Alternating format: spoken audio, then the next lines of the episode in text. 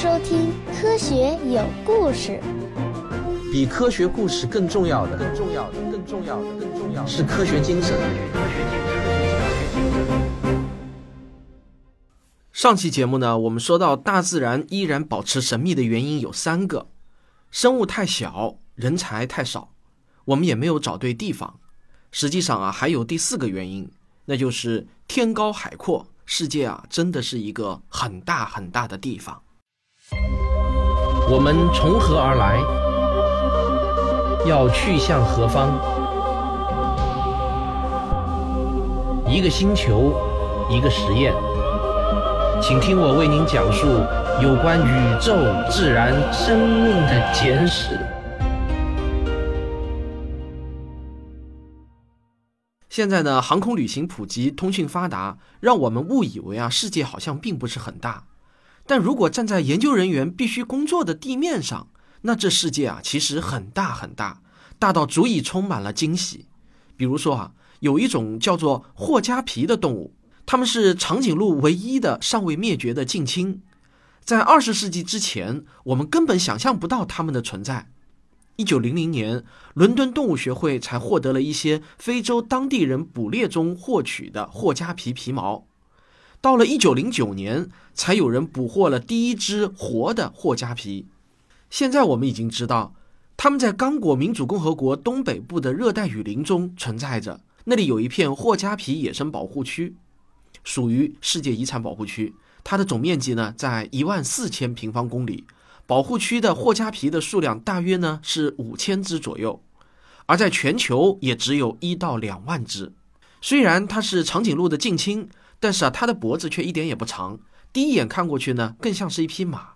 事实上，一九零零年动物学家第一次看到霍加皮的皮毛的时候啊，就是把它归入马属的。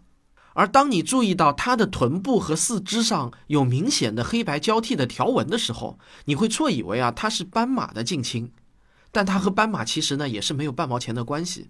动物学家相信，长颈鹿的祖先在脖子变长之前的模样啊，就跟现在的霍加皮差不多。最早大约是在一九零一年的时候，有一具几乎完整的霍加皮皮毛和两具颅骨抵达欧洲后，动物学家们觉察到了这种动物与欧洲冰川期的短颈长颈鹿的化石有很多的相似之处。这才渐渐弄清了它们和长颈鹿的关系，因为这种标志性的黑白色的条纹啊，霍加皮也被称为斑马长颈鹿。它的身长呢在一点九到二点五米之间，体重呢大约是两百到两百五十公斤。它被国际自然保护联盟列为濒危物种，同时啊也受到刚果法律的保护。如果说霍加皮只是长得像马一样，那有一种叫里乌切的动物，就是真正西式品种的马了。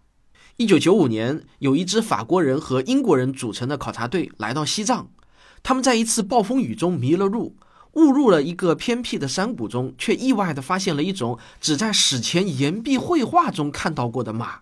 于是呢，他们就用发现地村庄的名字来命名了它。当地的村民呢，很惊讶地得知。原来啊，这种马在外面的世界里面竟然是稀世珍品。不过呢，后来发现啊，其实也并没有那么夸张。进一步的资料查询表明，虽然最初科学家们认为它可能是史前野马和现代家养马更替之间产生的品种，但后来的基因检测却发现啊，它们其实呢还是属于现代家养马，和史前野马扯不上关系。好，说完了地上跑的马，我们再来说说天上飞的鸟吧。有一种叫短翅水鸡的鸟，它们呢也不会飞，大约有五十厘米高。本以为啊，一八九八年捉到最后四只做标本后啊，它们就彻底灭绝了。但是谁想到啊，经过细致严密的搜索，一九四八年的十一月，徒步旅行爱好者奥拜尔医生又重新在新西兰南岛的河谷中发现了它们的踪迹。它外表最吸引人眼球的呢，就是整个嘴巴到前额头全部都是鲜红色的。脚爪也是鲜红色的，它还是一个挑剔的吃货，会用爪子抓住叶子的上端，然后只吃露出来的叶子最底端最柔嫩的部分，而其他的呢，他们会通通的吐掉。有些人坚信还会有更大的惊喜在等着我们。经济学人在一九九五年的一篇文章中说，有一位英国的著名生物学家认为，一种与长颈鹿差不多高的大地塔。生活在亚马逊河流域的偏僻丛林中。但是文章没有给出这位生物学家的姓名，此后呢就再也没有提到过他和他的大地塔。然而，在没有调查完这个星球上的每一寸丛林之前，谁又保证敢说它一定不存在呢？而我们现在离这个目标啊，其实还有很远。即便我们能培养出数千名野外工作者，把他们全部派往全世界的天涯海角，也依然是远远不够的。因为啊，但凡允许生命存在的地方，就一定会有生命。生命是如此的丰富，令人震惊，也可以说啊是令人满意的，但又让我们满是疑问。要想彻底调查清楚的话，你就必须翻开每一块岩石，过滤每一片森林地面上的垃圾，筛掉数不清的沙子和尘土，深入每一块丛林地带，并且发明出更好的方法来调查海洋。但是，即便你能做到这一切，你还是会忽略掉某个完整的生态系统。有一些业余的洞穴探险者进入到了一个位于罗马尼亚的深洞中，这个洞穴啊与世隔绝了不知道有多久。他们在洞中发现了三十三种昆虫和另外一些小动物，像什么蜘蛛啊、蜈蚣啊、狮子啊等等。而且啊，这些动物啊，它们全部都是全盲而且透明的。科学界过去对此呢是完全不了解的。它们呢是以水池表面的一层微生物浮渣为食，而这些微生物则靠温泉中的硫化氢为食。所以呢，这是一个非常奇特的生态系统。转眼过去了三十多年啊，二零一一年的五月。BBC 的自然频道发布了一则以洞穴为主题的专题报道。这篇报道中就介绍了两种你根本想象不到的互为天敌的大型穴居动物，一种呢叫洞穴熊，一种呢叫洞穴狮子。它们大约在一万多年前就已经灭绝了。科学家们是在德国和罗马尼亚挖掘洞穴的时候做出了这一重大发现的。他们发掘出了大量洞穴熊的骨骼，一头洞穴熊可以重达四百多公斤，超过了现在的灰熊。而洞穴里面留下的打斗的痕迹，则揭示了它还有一个天敌，就是洞穴狮子。这种狮子呢，比现在的非洲狮体型要大上四分之一左右。和传统的在草原上捕猎的狮子不同，它们有时会在洞穴里和洞穴熊啊拼个你死我活，互为食物。这一点呢，倒是很像海洋中的大王乌贼和抹香鲸，它们都是大块头，而且啊，都是愿意为了吃奉献出生命的吃货。那熊和狮子打架，一般谁会赢呢？可能是互有胜负吧。但研究表明啊，狮子一般是雄狮子会主动进入熊的领地发起攻击。当我们意识到自己啊没有可能了解世上的所有生物时，我们会感到沮丧、泄气，甚至啊是有点害怕。但如果从另外一个角度去思考，这又是令人激动的，因为我们生活在一个可以给我们带来无穷惊喜的星球上，而我们如果把目光投向宇宙，这种激动人心的感觉就会更加强烈。我们的地球只是宇宙中数不清的行星中的一员，我们感到自己的渺小是很正常的反应。但同时啊，我们也可以期盼着每天都有来自地球、太阳系、银河系和宇宙的奇妙新发现。那作为一个理性的人，你难道不愿意如此吗？漫游在现代科学的各个领域时，最抓住我心的是啊，总有许多科学家愿意奉献出他们毕生的精力去研究一些极其冷门的领域。古尔德写过一篇散文，记述了一位叫做克兰普顿的人。古尔德啊，把他称为英雄，因为他花了五十年的时间，从一九零六年直到他去世的一九五六年，都在静静地研究一种生活在大栖地的陆地蜗牛属，名叫帕图罗。他年复一年地仔细测量无数蜗牛的罗层、弧度和身上的曲线，精确到小数点后面八位，并且他把所有的数据都编成了极为详尽的表格。在克兰普顿表格中的任何一行文字，可能啊都代表着好几周的测量和计算。另外值得一提的是啊，为了获得研究的标本，他还十二次亲赴大栖地的莫雷阿岛展开调研。但是让人沮丧的是啊，除了实验室中用到的帕图罗蜗牛，在野外这个蜗牛属已经灭绝了。好在啊，现在人类决定展开行动，一起拯救这个物种。二零一二年，研究人员在英国南部的汉普郡动物园的泥土里面埋入了四个种类的帕图罗蜗牛。这类蜗牛成年后可以长到二点五厘米。研究人员啊会密切观察它们的生长，将它们的生长温度控制在二十到二十四摄氏度。湿度呢，则控制在百分之七十，二零一五年，科学家们还开展了一项研究项目，希望能够在地球的第六次大灭绝开始之际，把即将灭绝的濒危物种的 DNA 给保存下来。大家知道，在圣经中，动物因为诺亚方舟而避开了灭顶之灾，所以这个项目的创始人克拉克夫妇就把它起名为冰冻方舟。而唤醒这对夫妇进行这个项目的，正是只存在于大栖地的帕图罗蜗牛的灭绝。据说啊。当地曾经为了驱逐一种软体动物而引进了另一种肉食性的蜗牛，结果这就给帕图罗蜗牛造成了灭顶之灾。克拉克夫妇在他们自己的实验室里收集了一些帕图罗蜗牛，保留下了他们的基因，然后啊将他们送往了几个不同国家的动物园。他们希望用这种方式来拯救这个物种。好，我们上个小广告。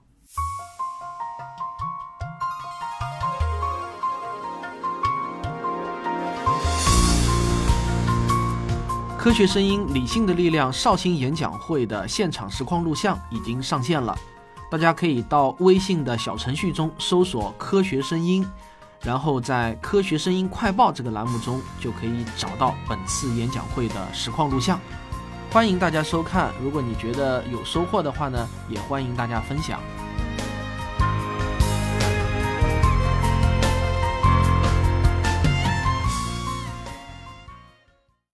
还有一个人，虽然没有把自己的毕生都奉献给帕图罗蜗牛事业的克兰普顿这么拼，但是呢，他却会更加出乎你的意料。他就是上世纪四五十年代以性学研究出名的金赛。在金赛的大脑被性学填满之前，他是一位昆虫学家，而且呢是相当的痴迷。一九一九年啊，他在哈佛大学拿到了生物学的博士学位后，于一九二零年来到印第安纳大学工作。在这之后的差不多二十年，他都在研究一种叫五倍子蜂的黄蜂，对这个类别呢进行辨识和分类。五倍子蜂是黄蜂的一种，他曾经跋涉四千公里，花了两年的时间，收集了三十万只黄蜂标本。在这个过程中啊，他被蛰过多少次？虽然没有正式记录，但我们想也能想得出来。在位于纽约的美国自然历史博物馆中，总共收藏了有一千八百万只昆虫标本。其中五百万只呢是金赛提供的五倍子蜂的标本，但是令人没想到的是啊，从一九三八年开始，他呢在印第安纳大学教授一门婚姻与家庭的课程。我开始看到这条信息的时候啊，实在没搞明白，为啥让一个昆虫学家去教授社会学呢？后来啊，我经过查询才发现，当时大学的女生协会啊向大学打了个报告，希望给即将结婚和已经结婚的学生开设性教育和结婚问题的讲座。但在当时的情况下，发表关于性的文章，甚至是引进避孕的信息都是非法的，人们几乎无法获得正确的与性有关的信息。最后啊，校方就派出了当时对黄蜂研究痴迷的金赛去上课了。给出的理由是呢，校方相信啊，他对性问题这一敏感的科目可以提出学术方面的见解。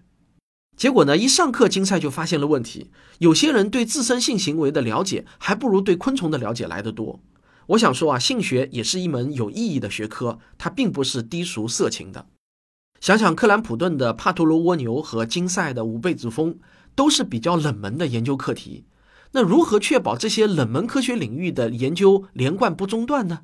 很明显啊，全世界不可能有太多的机构需要或者啊去资助一个藤壶或者太平洋蜗牛的专家。在伦敦自然历史博物馆与福泰分手的时候，布莱森就问他如何保证每位离去的科学家都有接班人呢？对这个幼稚的问题啊，福泰开怀的大笑了起来。他说啊，在我们这里可不像冷板凳上总是坐满了替补，随时准备被叫上场。实际的情况是啊，当某一个专家退休或者不幸离世的时候，那个领域的研究就会中断，有时候会是很长很长的一段时间。布莱森就反问道。我想啊，正因为此，如果有人花上四十二年去研究一种植物，即便没有什么很新的成果，你们也会觉得很宝贵，对吗？福泰的回答是完全正确。这四个字啊，他又重复了一遍，看上去相当的真诚。好了，这个就是大自然依然神秘的第四个原因：天大地大，处处都有惊喜。世界很大，我们真的看不完。说完了大自然的大。我要来再给你说说那些比微生物更小的东西，而它们令人惊叹的程度啊，一点也不亚于神奇的大自然。这就是构成我们的基本单位——细胞。我们每个人都是从一个单细胞开始的，然后呢，一分为二，二分为四，如此下去啊，仅仅只需要四十七次的倍增，你就有了一亿亿个细胞，准备成为一个完整的人了。实际上啊，人在生长的过程中会有很多细胞死去，因此呢，这个数量也只是一个估测。一个人到底有多少个细胞？不同的资料呢，讲法不一，甚至能相差出一个数量级来。《万物简史》的原著中所用的数字啊，是引自古利斯和萨根的微观宇宙。不过我查证下来啊，根据国家地理的文章，最常被引用的数字呢，出自杰出的微生物学家德维恩·萨瓦奇1977年的一篇年度回顾文章。萨瓦奇最为出名的特点就是他较真、认死理、爱抠细节，所以这个数字的可信度啊还是比较高的。他的这个数字呢，后来在2010年又得到了威兹曼科学研究所三位科学家的研究确认。根据研究啊，一名成年男性平均是由三十万亿个细胞构成的。这个数字呢是前面提到过的一亿亿个细胞的千分之三。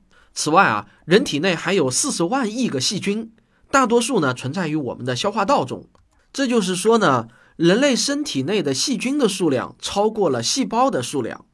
不过你只要上过一次大号啊，细菌的数量就会一下子减少个几万亿。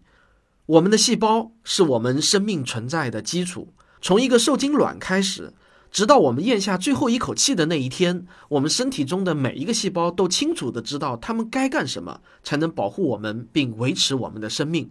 在你的细胞眼里呢，你是没有任何秘密的，他们比你自己更了解你。每一个细胞都携带着一份有关你身体的完整的基因密码，它也是你身体的一份操作手册。所以啊，每一个细胞不仅知道自己的工作是什么，而且啊，也知道其他任何一个细胞的工作。在你的一生中，你根本没有必要去提醒身体中的细胞要时刻关注嘌呤的指标，或者啊，替细胞操心如何存放意外出现的多余的那些叶酸。细胞会替你做这些事情，还有类似的几百万件别的事情。大自然中的每一个细胞都是一个奇迹。哪怕是最最简单的一个细胞，其复杂度也远远超出人类的智力水平。例如啊，如果想要建造一个最基本的酵母细胞，这种酵母细胞的直径呢，通常只有三到四个微米，而一根粗细中等的头发丝的直径啊，就可以达到三十到四十微米。也就是说呢，一个酵母细胞的直径是一根头发丝的十分之一。那我们打一个比方来说啊，要把这么小的酵母细胞给制造出来，你需要的零件数量相当于一架波音777喷气客机的零件量，大约呢是六百万个。然后啊，你要把这六百万个零件，把它们缩小到能装进一个直径只有四微米的球体中。最后啊，你还得设法让这个小球具备自我繁殖的能力。可能大家还听到过一个更令人印象深刻的类比。就是啊，要用大自然中的元素造出一个人，就好像呢，在垃圾场里面堆满了波音七四七的所有零件，现场一片混乱。然后啊，一阵龙卷风刮过，飞机就自己组装好了。这个比喻啊，最早是出现在一九八二年的一次广播演讲中的。当时的主讲人啊，是用它来证明生命起源于自然，基本上是没有可能的。他呢，是用这个例子来支持神创论的。后来呢，有些作者呢也用这个例子来形容生命起源于自然的神奇性。不过我想说啊，用类比的方式确实呢能令人印象深刻，但类比呢往往都是不恰当的类比。那写《自私的基因》的那个著名的英国的进化生物学家道金斯，在一九九一年在他的那本《盲眼的钟表匠》中呢，就把这个比喻称为令人印象深刻的误解。因为他们搞错了进化和自然选择的运作方式，演化的过程啊，不是直接用几百万个零件去组装成一个酵母细胞，而是几个小零件先拼出一个基本的构件，再由基本的构件继续拼出更大更复杂的构件。生命啊，是从简单到复杂，一点一点逐步演化的结果，而不是一阵龙卷风的结果。如果大家去听我和吴金平老师的科普经典解读课，我们在解读复杂的那期节目中啊，你会听到我们详细的讲解了复杂系统是如何从最简单的规则中诞生的。细胞是大自然无与伦比的杰作，那它到底有多么令人惊叹呢？科学有故事啊，咱们下期接着聊。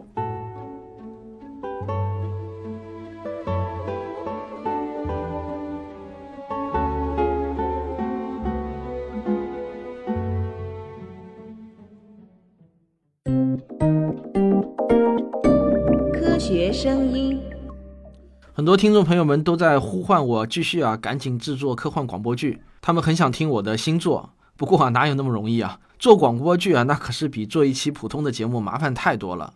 但是今天啊，我要给大家推荐一部别人的科幻广播剧，作者呢是我科幻圈的朋友顾贝女士，她也是著名的科幻小说《沙丘》的译者。她去年呢写了一篇新作叫《觉醒》，是探讨人工智能产生自主意识这个题材的。但是因为文中啊出现了比较多的成人的入骨的情节，所以呢还引起了蛮多的争议。不过我看了以后啊，我认为啊那些成人情节是这篇小说主题中所必须的。我看完呢，马上就联想到了《黑镜》。现在啊，一个叫先笋的广播剧团队把这篇《觉醒》演绎成了科幻广播剧。我其实呢也不能免俗，很想听听那些比较私密的场景和对话怎么用广播剧演绎的不被和谐掉。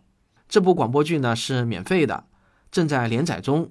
那为了快速的找到啊，我建议大家在喜马拉雅上搜索“鲜笋”两个字，就是新鲜的那个鲜，竹笋的那个笋，搜索出来的第一条就是了。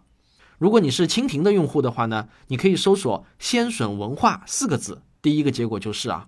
那么你也可以在我的节目中留言，谈谈人家做的好的地方，以便科学有故事的广播剧团队取其精华嘛。好，感谢大家的收听。如果你喜欢我的节目，请别忘了点赞、分享和评论。我们下期再见。